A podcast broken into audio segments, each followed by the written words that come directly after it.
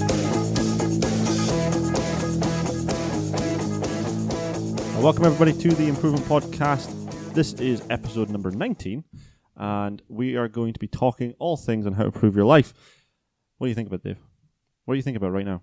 What am I thinking about right Yeah. now? My mind was blank right there, actually. Absolutely. I was just totally was. Uh, listening. completely in the moment. Yeah. Absolutely. All right, as always, my name is Sean. I'm here always with my good friend Dave, What's up? and we have a very special guest today. His name is Chris Hurd, and he is the first man to ever hypothesize about blockchain currency and hostile takeovers. I think I just butchered that, to be honest, but close, close enough. Yeah. So basically, Chris is to blame for cryptocurrency going down the toilet. Am I right? Or improving it. So the, the whole sort of M and A thing could be the eradication of all these bullshit. Can, can I, Yeah. of Yeah, course you yeah, can. yeah. Don't worry. yeah. man. It's all Well, good. Yeah, we're just all friends those here. Nonsense ICOs. So yeah, you, you could basically see how all those combine into some super chain, and then that actually has some utility. Maybe Something like that. something like that. All right. Good stuff. So, as you probably guessed, we're not going to be talking about Bitcoin today.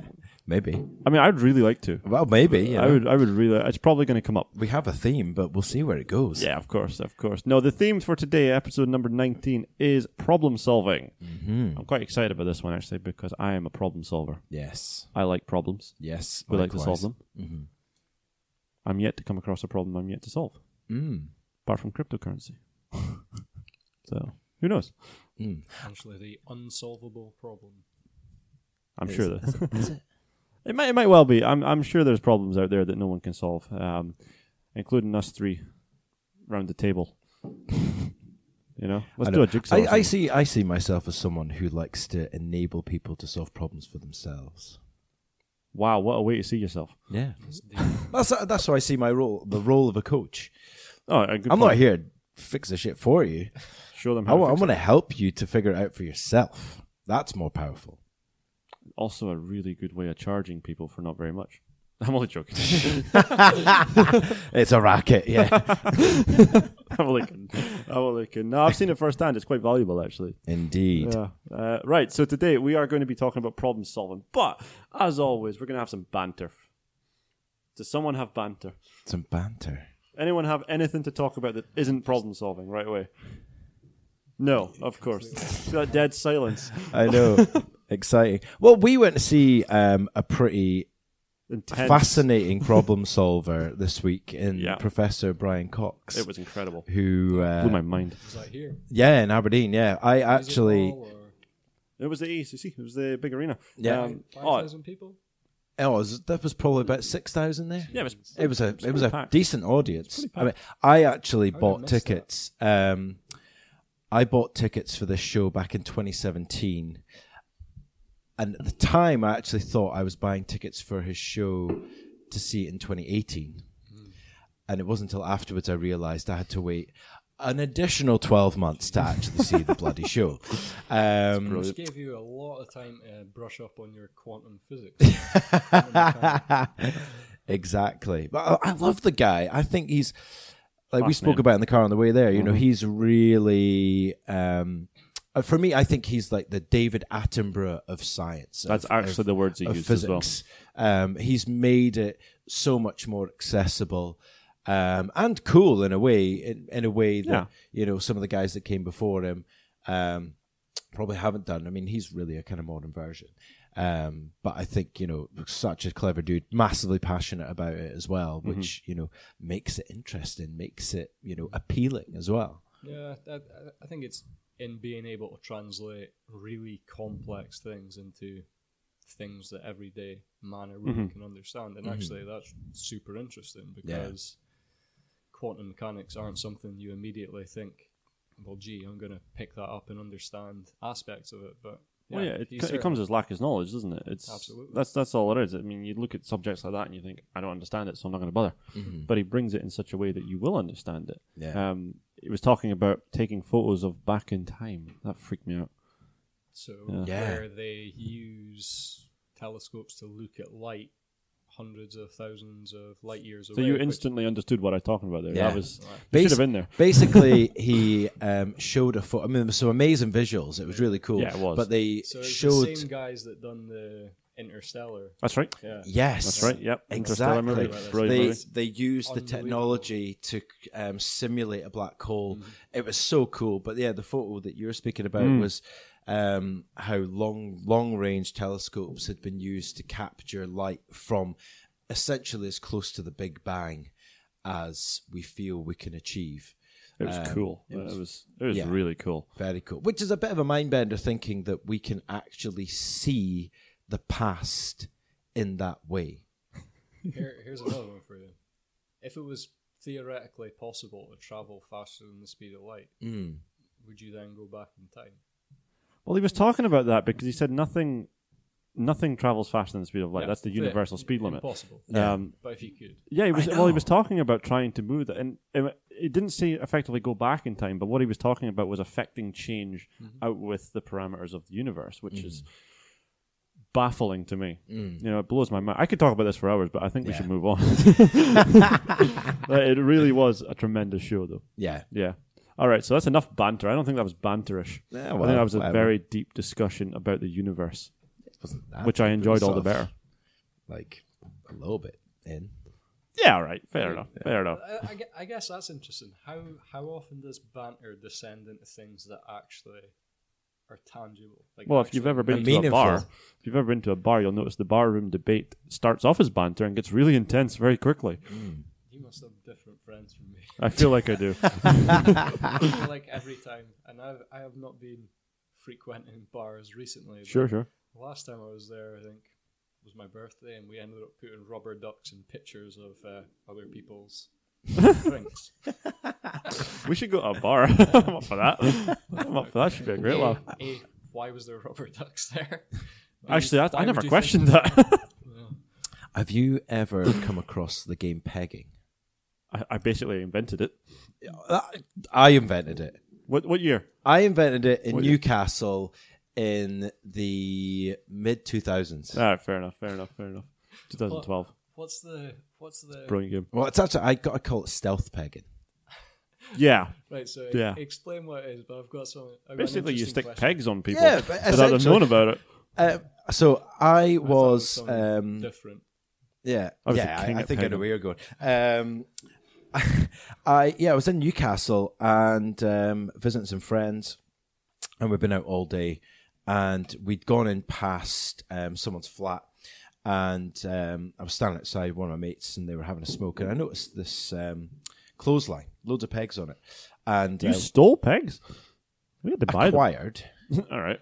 um, and Different game. yeah, we'd also been smoking a little bit of the wacky backy as well. Whoa. And so my friend um, Ewan had gotten into quite. A, he's quite an intense guy. He when he gets going into a story, he really goes deep. Yeah, he gets into it, yeah, especially when you've kind of had a bit of a, a talk as well. And he was so deep in his conversation. I thought, right, I wonder how many pegs I can get on him. and I managed to get ten on him That's pretty good, actually. without That's- him noticing. What's what's the par? It's not really a par as such. We played it a different way. So basically, we all had pegs with our names on them uh, because we really prepared for it. Interesting. Yeah, Bring that's- your own pegs. bring your own pegs. Professional. Yeah, absolutely. Put our names on them, obviously, so we could keep score. Ah. Um, and then we just started putting it on random people. Yeah. Now, I sort of went the other way and started going intense with it. So I started off like pretty easy, a drunk guy or whatever, and then a waitress, and then a DJ, then a bouncer, then a policeman, you know. And I, I actually, the, the, my final peg was on. Um, we we were in where the hell were we doing this? Can't remember. But what we did was we saw a news crew, and they had the cameraman, and there was a guy standing in front of the camera, and a guy holding the boom mic on the boom mic. So Of course, the camera, the guy in the front of the camera saw me do it, but he couldn't say anything because he was being recorded. so my question is, if you're putting your names on them, do you put your address so you can get them back? I would, yeah, I would, I It's would, 'cause, dangerous, you know, with, dangerous with a policeman. yeah, but it was great fun though. Right on his hat. So what what's the what's the most ridiculous claim you've heard someone tell you that they invented something? So my mine's, mine's is Um, blockchain. pretty ridiculous. Blockchain hostile takeovers. I you about go. twenty minutes ago. nah, I don't know. Um, the, somebody word? yeah, somebody invented the question mark. I've heard that one. Oh, really? Yeah, he was he was only eighteen, so I don't think it was him. Okay. So So my, my dad, my dad's claim is that when they were at the 1983 Cup final for Aberdeen, Yeah. his mate invented the song Championes. which Oh, is- that's good. oh, which is that is also good. on That's a number of great levels one. Because I know he's, he does not speak a word of Spanish. so he somehow managed to come up with a Spanish word for champion, remix that into a song that's been used across the world for every cup final since that point. Also, Wow. they were you in go. Sweden. Were they? Well, it was in Gothenburg. You're speaking about the final in Gothenburg, aren't you? Yeah. So That's a where- great clue. Pla playing a Spanish team. Oh, Sp- of course, yes. Yeah. Yeah. Okay. Yeah. Uh, I had someone that told me they invented parking sensors. That was a good one. I mean, yeah. Where'd you go with that? Well, mm. Parking sensors was one. Um, I invented Wonga when I was nine. or the concept. The concept, yeah. Well, I asked my dad. He goes, "How? Why did it take so long to pay back a loan? Why not do it in like a few weeks?" I got I got So- three grand back from Wonga, Yes. giving f- more credence to the reason of why I founded the startup. Very nice. I sent their CEO a very pleasant email. I can imagine. Very pleasant. Right, we should talk about problem solving real quick, shall we? I think Um, I think uh, Chris Masters solved a problem for himself right there. I feel like you did. That Uh, was yeah. good. That was a good one. All right, so Chris, tell us a little bit about yourself before we go into it, shall you? How far do I go back? Oh, 10 minutes. Ten minutes. it's up to you. Uh, don't know where the most interesting place to go back to is. Well, I like the fact that you learned. Well, you took on an architecture degree not Mm. to become an architect, but to cultivate an architect's mindset, So- a, so a you might be- creator's you might be giving me a mindset. little bit too much credit there. because I- Well- I, went into it wanting to be an architect and then realised It wasn't why, for you. why do I want to be an architect? Right. Ah, So that that was slightly odd.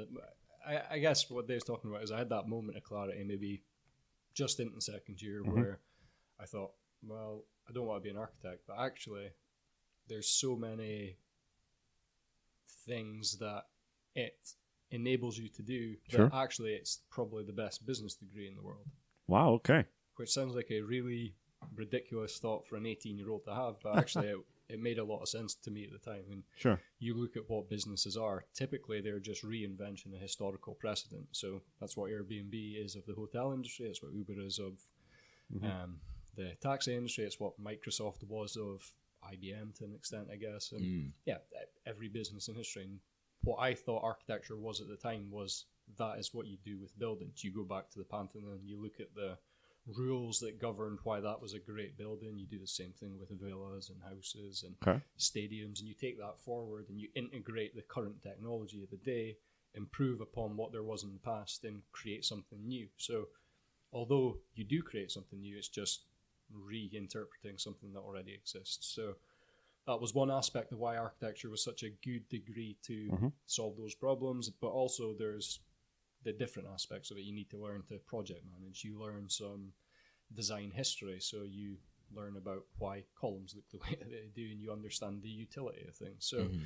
yeah, that that that was a fairly early moment of clarity, I think, in my academic career that solved a solution that I never really knew I was trying to solve at the time. Yeah. It led me to do certain things later on in life that I wouldn't have done had I gone a different route. Mhm. Right, okay.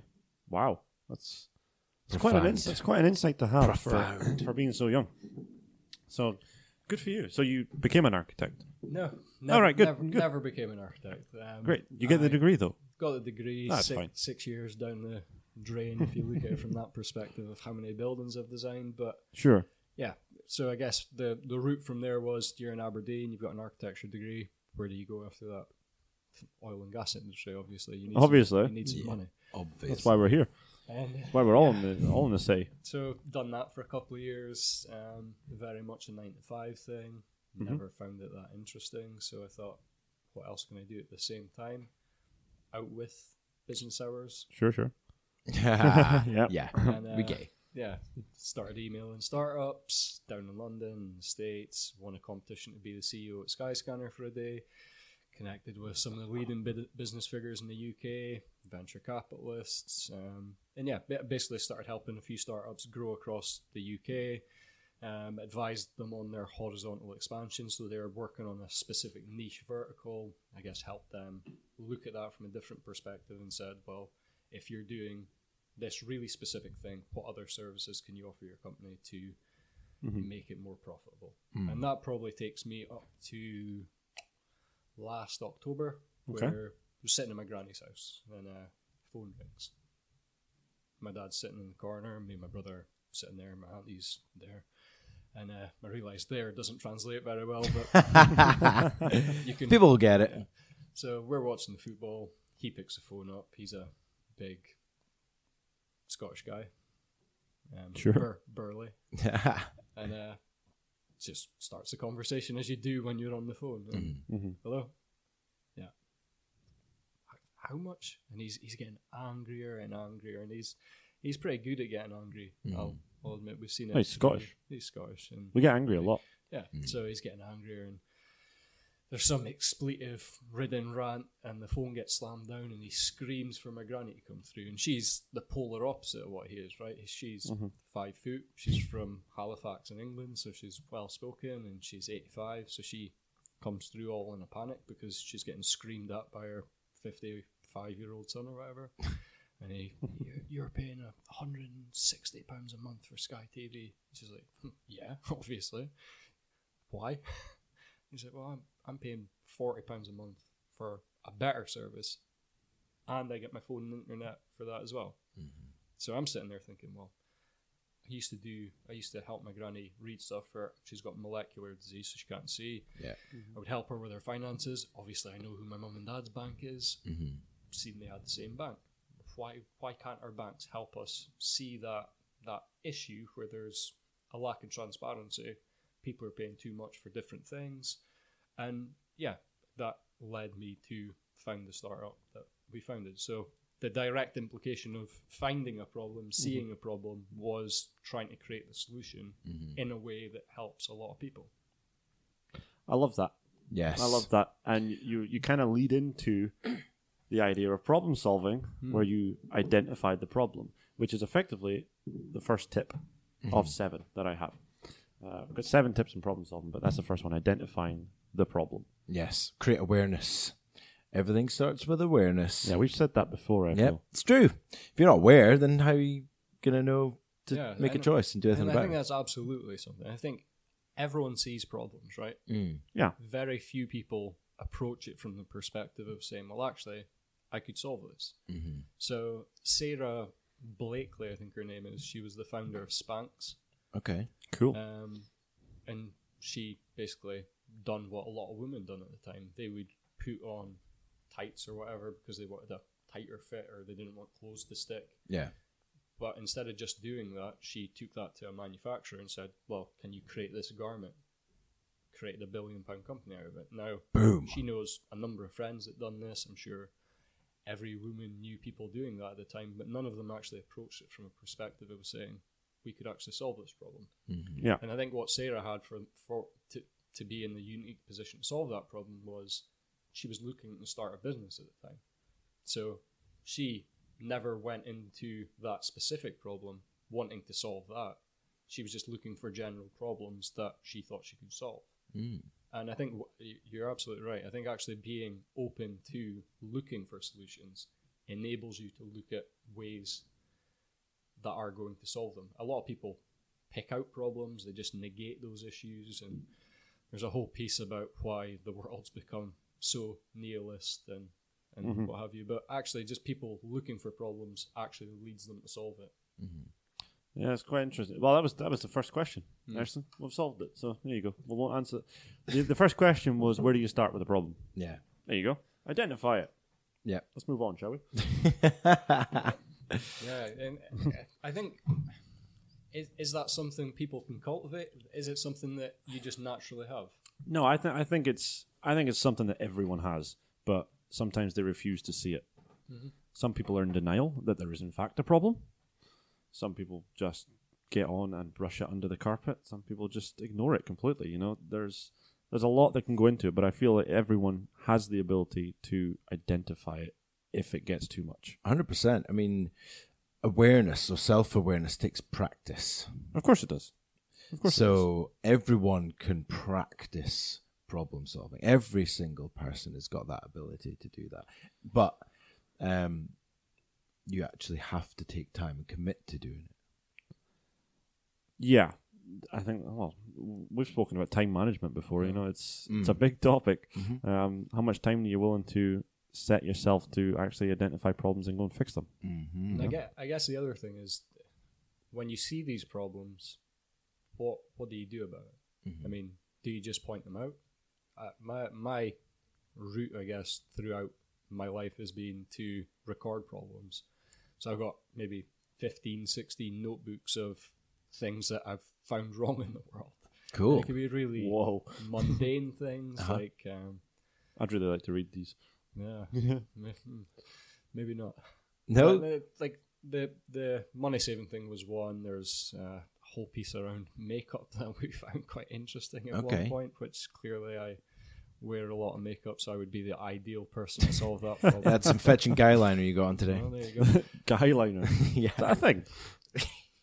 It- It's it is a thing because I said it. Yeah, sure. he's- Did you, did you just make a claim that you invented that? No, I didn't. No, that's good. No, that's I good. Ah. definitely heard that from someone else. Fair enough. Fair enough. No, I mean, uh, I've I've got this article here that's seven tips on problem solving. So number one is without a doubt identifying the problem. We've we've established that. Let's let's sh- shift on. But th- you asked a question there, which is weirdly my next question. Sort of is what are you going to do about it? yeah. You know, what do you do when you discover there is a problem? Most people, and I think it's argumentative to say, but it's true, ignore them. They don't know that there's a problem, or they they see the problem and think it'll sort itself out. Or they get stuck in the problem and the drama and actually don't think about a solution, a way forward, something more positive. There's a there's a coaching model um, created by a guy called David Rock. So he did create this by all accounts. Um, called the five levels of focus Okay. and so I I use this in in my coaching. Um, essentially, it's cascades down from one to five. So one is vision, two is planning, three is detail, four is problem, five is drama, and we put that into context by recognizing that what we focus on grows.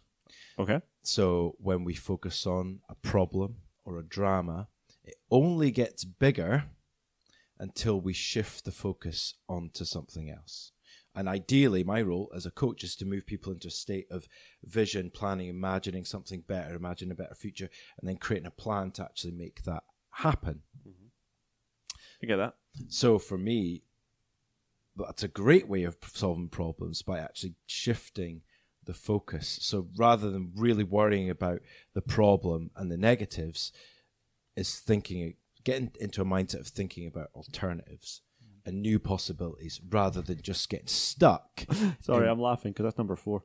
I Just guess firing the, on. The question I have from that is: d- Do you think people typically don't solve problems because they're not willing to commit to them, Yeah. or Mm. do you think there's a lot of problems people think there's dogma against solving them, so they're they're fighting against conventional wisdom? So Well, I, th- I think people are afraid to fail. So if you find a problem and you try and fix it and you fail at it, Hmm. that's going to feel worse. mm-hmm. So, so why, why do you think people think that that makes them feel worse? Do you, do you think it's it makes them feel bad, or they think people have a negative perception about it when actually people don't really care? Like ah, that. Yeah, Y- people it's- it's generally like- don't care it's that like much. if you stand up on the stage and you go through this baffling presentation and you think, Jesus Christ, this is just completely bombed, and then you go off the stage and you say, How was it? And your your mate's like, eh, It was alright Yeah, yeah, which which a they're speaking nonsense b they actually weren't listening that much they were more focused on the presentation they're about to give themselves Yeah. yeah, sure. But yeah, l- generally speaking, the biggest problems to yourself is not an issue for other people. Yeah. especially when it comes to things like public speaking or you know performing in some some sense of the word um, doing a presentation if you mess it up people have very short memories Yeah. 30 And- seconds in actual afterwards fact, the, the best thing i think that's ever happened to me during public speaking was was completely ruining something in, in a room of 300 people Yeah. okay so in the moment you're like jesus christ that's the most embarrassing things ever Yeah. like you, you literally want the world to swallow you up Mm. and after that nothing's that bad Mhm. like it, it happens once you get off the stage, you never see those people again. Yeah. you know? That's true, actually. That's why I don't mind doing karaoke. There you go. Just just car crash. Well, you don't- well, you car don't- crash it up. Yeah, if you do, you don't see the people again. So what's the point? What's the point? Mm-hmm. Just, just go and have a bit of a laugh. One thing that I was told as advice for public speaking, since we're on the on the subject, is that generally most people don't want you to fail. That's true. I think people are quite positive about that. Yeah. They don't want you Do you ever to. think about the people that do want you to fail? Yeah, but we don't Mm. have time for those. Yeah. You know, I mean, if if someone wants you to fail, then you're you're hanging out with the wrong people. I think. Nah, I think it's interesting motivation though. Like, if, Hmm. Well, if you why go why really would they top want you to level- fail? So, a number of reasons. That I'll come back to that. So, a number of the ways like top sportsmen will motivate themselves for games that they should win really easily Mm-hmm. is by not imagining the feeling of winning. They imagine the feelings of imagine we lost to. I think Gary Neville's a famous one about when they were playing as- San Marino or someone like that. Like imagine the shame and I think that's where I mean from coming from the perspective of people wanting you to fail. A lot of people want England to lose, right? Yeah. In I Scotland. think actually you can, Across the world, yeah, man. Across, the world. Yeah, true. A lot of people want England to lose. yeah. Yeah. And they actually, and- and, then may- and maybe you can say, well, actually, they haven't been very successful, so maybe this wanting to prove people wrong hasn't worked for them. mm. Don't know. I think it's interesting to look at the opposite of everything you assume. So yeah, Mm-hmm. I think it's really interesting. Most people do want you to succeed. Even the people that don't know you that are in a room, they don't want you to go up there and bomb. Mhm. I always like to look at things from yeah. What about the people in the room that want to see the car crash? Is that interesting? The masochists. Well, it's it's sort of mesmerizing in a way, though. I mean, if you actually talk about stuff like that, it's talking about a car crash in particular. It's it's that feeling of I don't really want to see a car crash. I, d- I don't want to miss one though. But do I guess, in a way, actually, I could understand someone's desire to see someone fail because actually, what you'd probably be looking for is to seeing how they react. And do you learn more from E- that? Exactly. You, Well, I there- mean, we all know we learn more from failure than Then you do success. success, yes. Of course. so to actually see someone fail and then see how they react in the moment and how they pivot or learn from learn in that moment can tell you a lot to help you ultimately. it's not how you fall down; it's how you get back up, isn't it? Exactly. I heard that somewhere. Mm. Oh, it was um, Matt Damon said it in one of his movies actually. Matt Uh, Damon. Adjustment Bureau. I'll put a link to that because it's a brilliant movie. But he think said I've seen he that. said that in a speech, and then immediately went, "It's bullshit. We didn't have that saying." Just sounded good, didn't it? it was it was excellent. It was it was good, but it did stick with me though that that thing there. So, Mm. but yeah, you had mentioned it though. Assessing alternatives. Mm-hmm. Um, that is number four. Yeah. That's tip number four. Number three was brainstorming, but Mm-hmm. we're, we're See, going I- to skip over that. I for a second. really don't find much value in brainstorming. I, Really? I think when you no, so the, it's it's weird, right? If, if you do brainstorming in a group, there's there's two ways to do it. There's a really good book about I think it's Radical Candor, Yeah, I've not. Uh, I've Oh, got that on audio. I've but read not that. listened to it yet. It is Really? incredible. and what they go into, and I think Amazon have popularized it a little bit now as well. Uh, who's Ray Dalio's um, principles? The- So a lot of these people focus on actually getting truth. Mm. and you go into a room, you brainstorm as a group, and you end up just resorting to the person that speaks the loudest. And Yeah. there's people that misbehave, so you just acquiesce to their suggestions to avoid avoid arguments. And actually, there's really strong evidence to go against groupthink and Yeah. brainstorming sessions like this. And it- there seems to be a lot more value if people brainstorm on their own. Yeah. Come, come to the, the place and sorry, you go around and you give people more time to speak. So the quiet people in the room, the people who aren't experts, everyone gets to put forward their Mm-hmm. opinion in a way that is actually going to get listened to. I think Amazon do something different where they have silence at the start of meetings. Everyone gets to read the agenda, write down their thoughts. Some people even do it in a way where it's semi-anonymized. It gets submitted to portal. Everyone gets to read that. So I, I don't. There's there's some group think that works, some brainstorming that works. Sorry, others. No, complete Yeah. waste of time. Uh, see, when I need to go and think creatively, for example, for work, I go into a room myself. We've got a we've got a pod in my room, and it's soundproofed. Uh, I go in there, and it's it's actually cool Mm-hmm. because it's got in it. It's got um it's got light settings, and one of them are, is called Think, and it dims the lights so much, then you start thinking. And So I'm it's in there like for hours. Sensory deprivation almost. A little bit, yeah. Not not quite as extreme as you know the tanks that you get, but yeah, it's a little bit a bit, a bit like that. But it's brilliant fun. Have you ever come across the book Think and Grow Rich? Oh. have Napoleon not. Hill. have So not. he, um, I mean, a big part of the book is um, his him speaking about his experiences of just thinking and giving himself the opportunity to access his subconscious mind Okay, because through his own experiences, he found that through doing that, he was able to find the answers that he needed Mm-hmm. by simply just giving himself time and space, like that you've suggested, um, to just think and just allow thoughts to occur. yeah. Well, George Ezra, Ezra did that the singer guy. Um, his new album, he, he wrote it apparently in Spain when he had nothing else. Like he blocked him, everything else out Mm-hmm. just so he could go and write that. Mm. I thought it was really clever of him actually. Um, but we're on to number five. You've assessed alternatives Mm-hmm. for a problem that you've got. Choosing the solution is number five. Mm. Pick the right one because you might end up there is more than one way to skin a cat. Yep. Yeah, that's a horrible saying, by the way. One one method I use in The skin of cat. Yeah, I know. it's horrible. You've got a cat, didn't you? I know he ain't getting skinned. Well, although some days I do feel like murdering him because he can be a pain in the hoop. But um, yeah, that's cats That's a for you. very Scottish sentence, that one, isn't it? yeah, I know. Um, yeah, there's a. I think intuition is quite important because, and that plays a really valuable role in making decisions because um, when I, and, that, and that's one of the reasons why I love coaching because coaching unlocks new ways of thinking because it's about being present, asking powerful questions, and helping people to think in a different way Yeah. to open up their mind. But you can notice things. You can notice things about someone's energy. So if you're exploring different alternatives and different ideas, you can notice whether, say, a specific idea fit, you know, visibly deflates someone because Yeah. actually, nah, don't, that's that's not for me. That's you. know, You can see in someone's body that that's not resonating with them, but then they might come on to some alternative, some idea, or some possibility that actually starts to elevate them, and then they start to get animated and talking about this, and you can then reflect that back to them and say, "Do you notice what's happened there? Do, do you see Sure. that?" That's got you excited, or it's evoked some positive emotional reaction in you.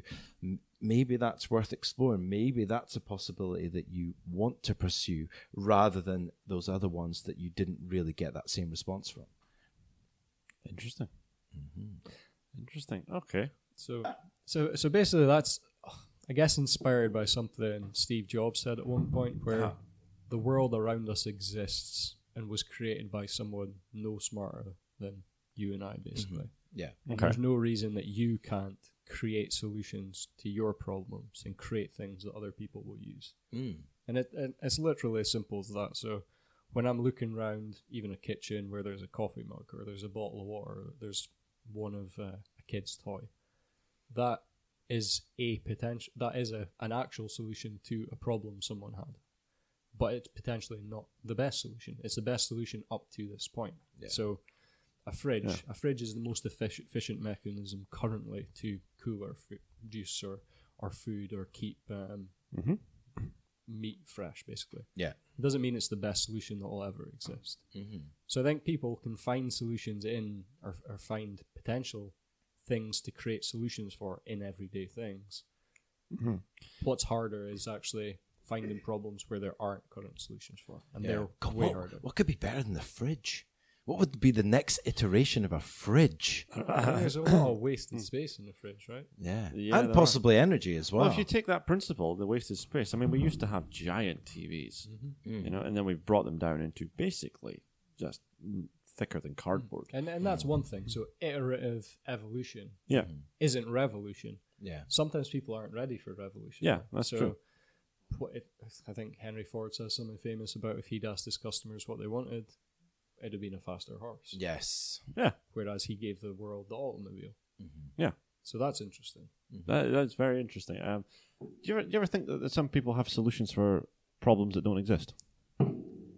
Some people have got problems for every solution. Yeah. But people have solutions for problems that don't exist. Yeah. Yeah. Well, that's exactly. Yeah. I What- mean, So you can Exactly, take it too just far, get there. basically. yeah, it is. I guess you could argue are, are drugs and alcohol solutions to personal problems that, that people. Whoa, we're Why going down a not? rabbit hole here. I like this. Mm. That that's one way that I would look at it. But Yeah. yeah, there, there's a number of things. So Juicero, who raised 500 million in venture capital, um, created this thing which was basically a cold press solution for smoothies, basically. Right. So they would pack fruit into a bag. Mm-hmm. You would buy the bag. You would take it all the way to. They would deliver it to your Mm-hmm. house. It would go into a machine, and that would compress the thing, Mm-hmm. squeeze out the juice. And the problem was that you could squeeze this bag by hand, and it would give you the same juice. So why would you pay four hundred dollars for a machine to do it? oh my god. So So yeah, there, there are there are solutions for things that aren't problems. Mm-hmm. absolutely. One of which me and um, we were speaking to Steve Beattie Yeah. about is Huel. Mm-hmm. Remember remember the conversation we had about Huel? Yeah. Uh, how I said I'd reserve judgment until I've tried it. Yes. I have since tried it. Okay. It does not taste good. Huel being the British variant of Soylent.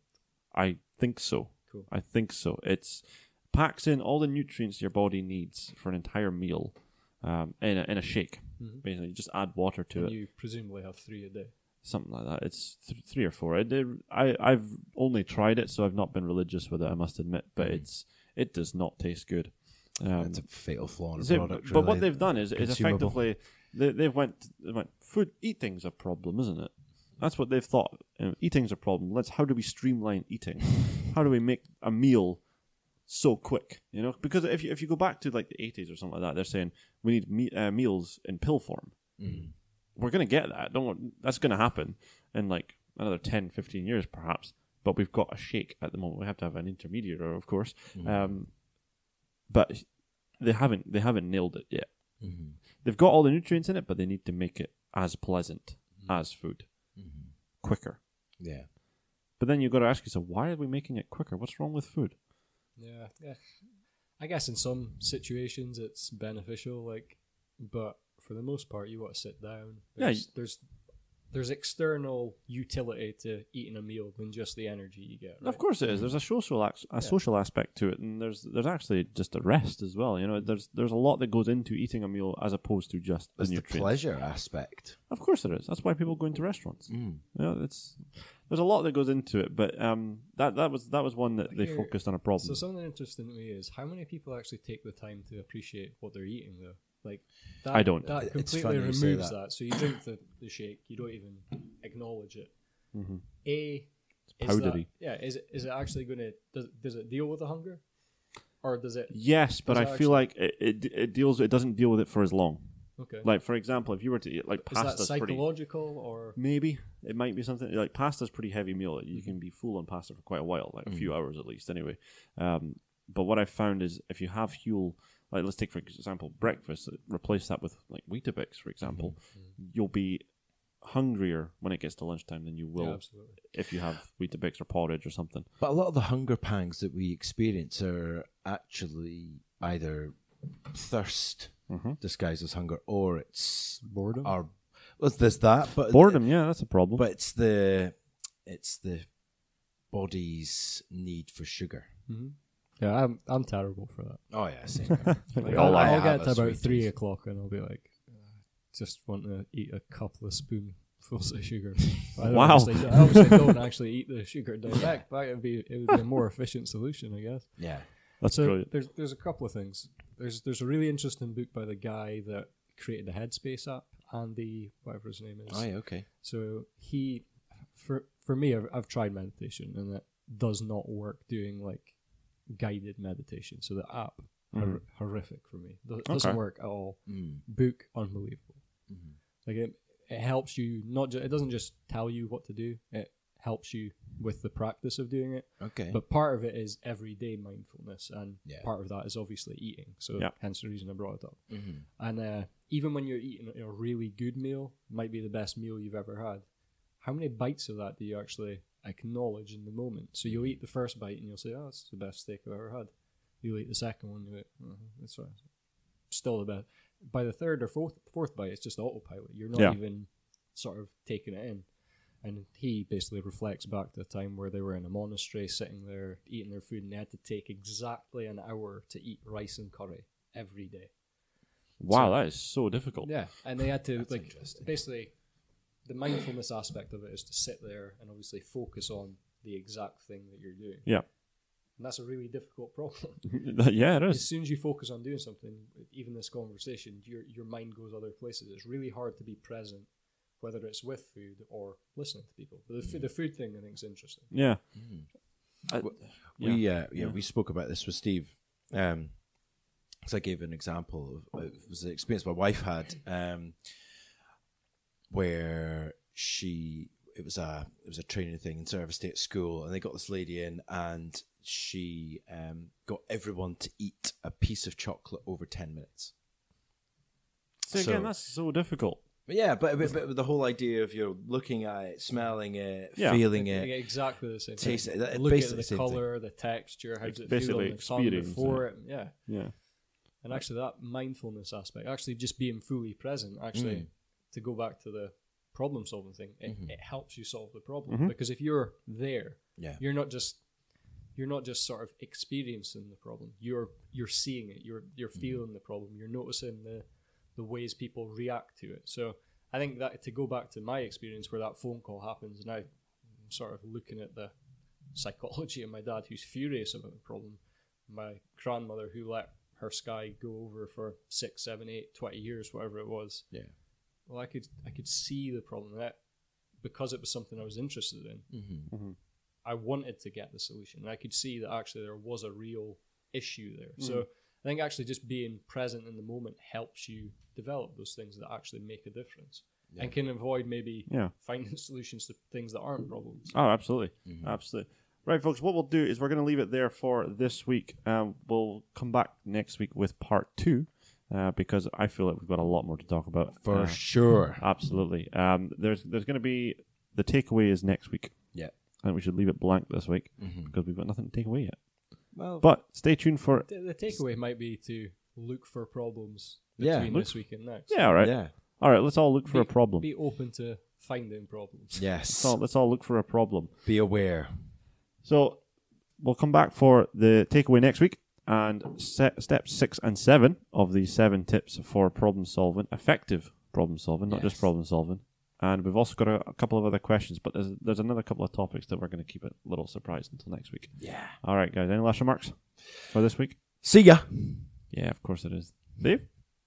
None from me, Yeah. Did you notice that I called you Steve there? Steve. Because we were talking about Steve. eh? Dave. No, Oh, I called, I called him I thought you Steve. said Dave as well. See, there's a problem.